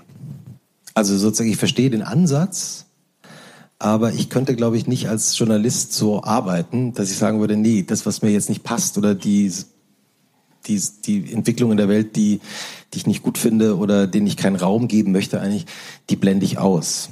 Äh, das würde ich, glaube ich, äh, äh, das würde ich, glaube ich, nicht hinkriegen. Ähm, ja, also ich glaube, das wäre, glaube ich, so ein Unterschied. Aber wir würden uns, glaube ich, nicht bis aufs Blut streiten, nee, deswegen. Nee, bis aufs Blut sowieso nicht. Aber warst du, warst du früher mal, also hattest du in deiner Jugend mal so eine, äh, auch so eine Matze, also eine, so eine aggressivere Phase? Weil du auch so ausgeglichen wirkst. Ja, nee. Warst immer schon so? Äh, ja, also aber nicht, äh, also ich sag mal so, ich bin ja eher weggerannt als anders, also als sozusagen andersrum, ne? Ähm, und nee, also aggressiv. Nee. Nee. Meistens verstehe ich das ja auch immer. das ist ja das Schlimme. Das glaube ich, ja. Findest du Streiten gut? Ja, finde ich gut, äh, kann ich nicht so gut. Aber ja, also äh, ich finde es eigentlich, ich finde es gut. Also es ist ähm, also es ist interessant, weil ich mich mit meinem Vater immer so viel ja, gestritten habe. Ähm, das, ähm, mein Bruder ist unser Zeuge, aber ich bin bei, bei ja bei, bei, bei persönlichen Streits oder privaten Streits, ach, da denke ich immer, muss man da nicht irgendwie ruhiger drüber reden. Ich frage mich immer, ich habe mich mit meinen Eltern auch wahnsinnig viel gestritten, ob ich mich jetzt nicht mehr so gut streiten kann, weil ich mich so viel mit denen gestritten habe. Ja, ja, ja. Das, also, das würde, also das würde mir helfen, die Analyse. Gut, die nehmen wir ähm, doch, oder? Äh, dann nehmen wir die. Danke für die gute Frage, schreibe ich rein. Ne? Gibt es noch jemanden, der was... Keks. Hier war noch da, ja? Oh, es kommen alle nacheinander vor, das wird herrlich. Guck mal, Guck mal, Leipzig, Leipzig liegt, liegt jetzt schon weit vor Frankfurt, oder? Ja, also das war ja klar. Sag ich jetzt mal so unter uns. Das schneide ich raus. Hast du jetzt gesagt, gesagt, dass du was rausschneidest? Das schneide ich jetzt gleich raus, ja. Hallo, Hallo, wie heißt du denn? ich heiße Tanja. Tanja. Ähm, ja, ich habe eine Frage, die auch schon kurz angeschnitten wurde. Ähm, und du hast vorhin darüber geredet, welche Verantwortung Medien haben. Und es wurde auch schon über soziale Medien geredet. Und mich interessiert eigentlich so ein bisschen, ähm, ich kenne das Buch noch nicht, aber welche Erfahrungen hast du denn gemacht? Welche, welche Rolle spielen soziale Medien dafür, wie es Deutschland geht? Und auch vielleicht so ein bisschen perspektivisch, auch hinsichtlich, wie wird's mal? Siehst du das als äh, eher als Risiko oder als Chance? Wie kann es eine Chance werden? Das ist auch eine sehr gute Frage. ähm, Ich brauche gar nicht mehr das nächste Mal gar nicht mehr herkommen. ähm, weil ich auch im Buch kommt das auch vor, weil ich natürlich auch darüber nachdenke, was sich eigentlich durch die sogenannten sozialen Medien verändert hat. Und ich glaube zweierlei. Das eine, was sich verändert hat, natürlich wurde früher auch schon so geredet, äh, in, am Stammtisch oder in, zu Hause oder unter Freunden oder im Büro. Aber das haben halt nicht 100.000 Leute lesen können. Also der Unterschied, wenn jemand auf Facebook so einen Post schreibt äh, oder auf Twitter, ist eben, dass da sehr viele Menschen das lesen. Und ähm, dadurch entsteht plötzlich eine andere Wertigkeit von dem, was da so dahergeplappert wird. Und das verändert dann auch wieder den Diskurs, also die, die Gespräche. Und ähm, wenn 50 Leute auf Twitter was schreiben und teilen, dann kann man sehr schnell den Eindruck bekommen, das ganze Land redet darüber, ähm, was sein kann, aber überhaupt nicht sein muss. Also da, äh, ich glaube, weil wir eben noch so in dieser Welt vorher aufgewachsen sind, oder zumindest viele von uns, haben wir da auch noch nicht so ein richtiges ähm, Instrumentarium, immer um das so richtig emotional einzuschätzen. Ähm, und ja, und ich glaube auch, dass man sich in den sozialen Medien eher anschreit. Also das ist ja ein leises Medium, ähm, Twitter oder Facebook. Aber ich habe mir vorgestellt, als ich das Buch geschrieben habe, wenn jetzt ein Tweet eine Lautstärke hätte äh, oder ein Facebook-Post, würde man sich im echten Leben eigentlich auch so anbrüllen, wie die Leute sich da auf Twitter teilweise anbrüllen. Ich glaube, man würde es nicht aushalten. Ähm, und weil man aber sozusagen die Menschen nicht sieht, die sitzen halt im Zweifel wo ganz anders und ich kann ja auch das Handy ausmachen. Ich glaube, daher kommt schon auch dieser aggressive Tonfall. Ähm, und, und der, der verstärkt sich dann gegenseitig. Also dann wird auch zurückgebrüllt und dann wird noch lauter zurückgebrüllt und und was eben auch interessant ist, ich bin überhaupt, also ich meine, bin ja überhaupt nicht frei davon, äh, ist ja niemand, ähm, dass, dass viele Menschen natürlich sozusagen mit ihrer eigenen Gruppe im Grunde genommen kommunizieren. Also sie scheinbar wird eine allgemeine politische Debatte geführt, aber in Wahrheit hofft man eigentlich auf den Applaus von den Leuten, die die gleiche Meinung haben wie man selbst. Und das ist, glaube ich, auch nicht ungefährlich. Ähm, Also es gibt schon so ein paar Dinge, die durch die sozialen Medien sich in der öffentlichen, ähm, im öffentlichen Gespräch verändert haben. Und ich sage das als jemand, der wahnsinnig gerne in den sozialen Medien ist. Also ich bin gerne auf Twitter und auf Instagram. Ich finde es toll, auch großartig. Ich kann als Journalist auch fantastisch damit arbeiten. Ich kann auf Leute zugehen. Ich habe schon ganze Hefte dadurch hinbekommen, dass ich jemandem auf Instagram eine Direct Message geschrieben hat und dieser Mensch hat zurückgeschrieben, was früher irgendwie ein halbes Jahr gedauert hätte, bis man irgendwie diese Leute mal erreicht hätte. Also ich finde ganz viele Dinge sind fantastisch. Aber ich glaube, das sind so die Seiten, ähm, die eine politische Auswirkung haben. Und wir haben noch nicht genau verstanden, weil es alles noch so jung ist, wie wir damit gut umgehen können. Aber du hast die Hoffnung, dass wir das lernen? Ich, hab, ich bin totaler Optimist. Also das ist ähm, vielleicht auch eine biografische Prägung durch 89 zum Beispiel. Ähm, also dass sich eben Dinge zum Positiven verändern können, das habe ich eben in meiner, ja, in meiner Jugend ja erlebt. Ähm, und deswegen, ich glaube da weiterhin dran. Also ich glaube auch, dass wir das in den Griff kriegen können. Ähm, ja. So, die allerletzte Frage heute Abend. Und dann ist die Bühne auch voll. Ja. Haben, haben wir ein Foto davon gemacht?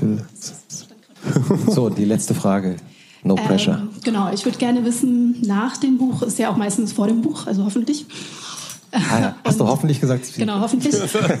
Und äh, ich würde gerne wissen, welcher Gedanke oder sogar welche Frage bei dir hängen geblieben ist. Für, also welche Frage noch offen steht, quasi nachdem du geschrieben hast.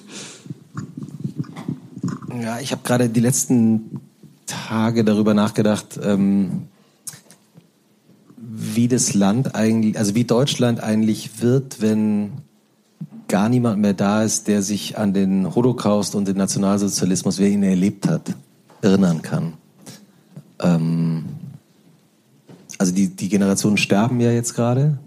Das, ähm, und, und ich sozusagen, ich, ich bin so deshalb drauf gekommen, weil ich dachte, ähm, also jetzt natürlich auch mit diesem 30 Jahre Mauerfall, ähm, Jubiläum, das ist ja alles noch gar nicht so lange her und ähm, und auch gibt's auch leben auch schon relativ viele der handelnden Personen von damals nicht mehr. Ähm, und für mich war zum Beispiel immer die die Weimarer äh, Republik, die war so, äh, das war immer vollkommen abstrakt. Als als Schüler haben wir das ja auch im Schulunterricht gehabt und das war so weit weg, dass ich immer dachte, das hatte aber eigentlich gar nichts mit Deutschland zu tun.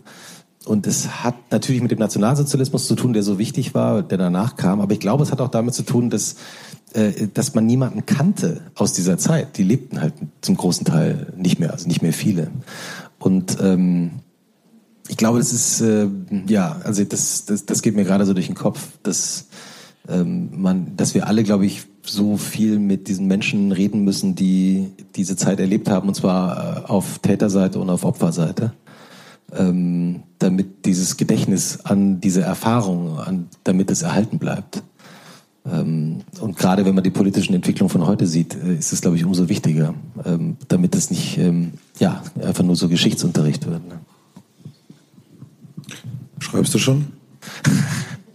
nee, nee, keine, keine einzige Zeile. Und ich habe nur selber gerade so drüber nachgedacht. Ja, ja das, ähm, ja, mal schauen.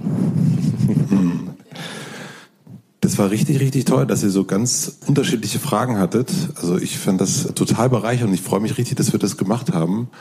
Ähm, also vielen, vielen herzlichen Dank, dass ihr das, äh, dass ihr gefragt habt. Äh, und ich habe vor allen Dingen aus dem Gespräch und auch aus dem Buch mitgenommen, dass man vor allen Dingen sowieso fragen sollte und vor allen Dingen aber auch nicht nur nicht nur Herbert Grönemeyer, sondern auch sein Vater und seine Mutter und sein Bruder und das nehme ich mir auf jeden Fall, ähm, packe ich mir ein. Und ich würde, ähm, ich habe dich ja schon mal interviewt und ich habe dich gefragt, was du auf eine große Plakatwand schreiben würdest. Und jetzt gilt es natürlich herauszufinden, oh nein, oh nein, oh nein. ob es immer noch das Gleiche ist. Oh Gott, das ist fies. Ich weiß nicht mal, was ich gesagt habe. Ja, das ist ja gut. Ja, ja. Und deswegen würde ich gerne wissen, lieber Christoph, was würdest du auf eine große Plakatwand schreiben? Ähm, also ich habe, ähm, mir ist jetzt wieder eingefallen, was ich, was ich da, damals gesagt habe. Weißt du es? Ähm, was hast du gesagt? Äh, das war das, äh, ähm, das, äh, du kannst dein Leben ändern. Ähm, und jetzt würde ich sagen, versuch immer im Jetzt zu sein. Schön. Es ist tatsächlich so, ich habe vor kurzem hat mir meine Eckart Tolle. Ähm, ist es so? Es ist sehr Eckart Tolle Style, ja. Ja. Ähm, also, ich habe nie eine Zeile von Eckart Tolle gelesen, deswegen äh, kann ich es nicht sagen. Aber dein Bruder hat ähm, ein Buch davon. Ja, ja, ja. Ähm, ähm, aber aber ich habe vor kurzem äh, äh, habe ich so so auf äh, okay meine Freundin hat mir einen Screenshot geschickt von einem äh, von ihrem Laptop und wollte mir eigentlich was ganz anderes zeigen, was auf diesem Screen zu sehen war. Und der, da standen aber noch so ein paar andere Sätze, die sie sich irgendwie rausgeschrieben hatte. Und ähm, da stand plötzlich ein Satz, der, und da stand drauf, melting into the now. Und ich dachte irgendwie, genau darum geht's eigentlich. Also, dass man in all diesem Irrsinn, in dem wir leben, in all diesen Einflüssen und äh, in dieser Medienwirklichkeit und diese ganzen Sachen, die ständig auf einen einprasseln, dass man immer versuchen sollte, möglichst viel im, in diesem Moment zu sein, in dem man gerade ist. Und nicht immer darüber nachzudenken, was eigentlich sein könnte und wie mein Leben sein könnte, eventuell wäre, hätte, könnte, sondern zu versuchen, einfach den Moment, in dem man gerade erlebt, auch voll da zu sein. Und ähm, ja, deswegen dieser Satz. Schön. Vielen Dank dafür. Ähm, es ist total schwer, so einen, so einen schönen Abend jetzt irgendwie abzuschließen. Aber ich bin total froh, dass wir jetzt zufälligerweise ähm, einen Musiker hier haben, ähm, der uns das jetzt noch ein bisschen musikalisch untermalen kann. Danke. Danke. Danke dir. Dankeschön.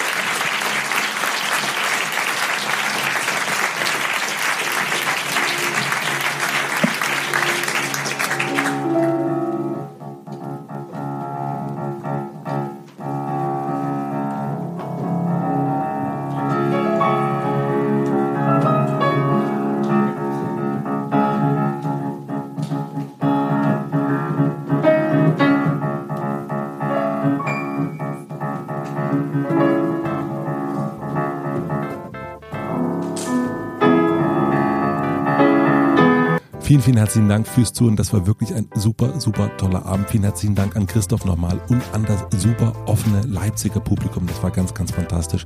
Dank an Sonos und auch an Heinigen. Ich wünsche euch ein paar ruhige Tage, viele anregende Gespräche mit euren Liebsten und ich freue mich nach wie vor, wenn ihr mir schickt, wo ihr Hotel Matze so hört. Ich glaube, das abgefahrenste, was ich in diesem Jahr gehört habe, ist, dass jemand die Folge mit Marc Benecke tatsächlich im Kreissaal gehört hat. Viele Grüße an dieser Stelle. Und wie immer gibt es jetzt einen kleinen Podcast-Tipp zum direkten Weiter, wenn ihr Lust habt. Und zwar ist das ein neuer Podcast von Mit Vergnügen, der nennt sich Heute in fünf Jahren. Und da haben wir elf Denkerinnen und Denkerinnen einen Fragebogen mit 20 Fragen geschickt und sie gefragt, wie sie sich so die Zukunft vorstellen. Christoph Amen kommt noch, der hat auch geantwortet. Eva Schulz hat schon geantwortet. Kim Frank hat geantwortet. Frank Thelen hat geantwortet. Und viele, viele mehr. Heute in fünf Jahren überall da, wo es Podcasts gibt. Ich wünsche euch noch einen schönen Tag, eine gute Nacht. Fahrt schön vorsichtig, guckt schön aus dem Fenster raus. Grüßt eure Eltern von mir. Und bis gleich. Denn in wenigen Tagen kommt schon die letzte Folge 2019 raus. Bis dahin, euer Matze.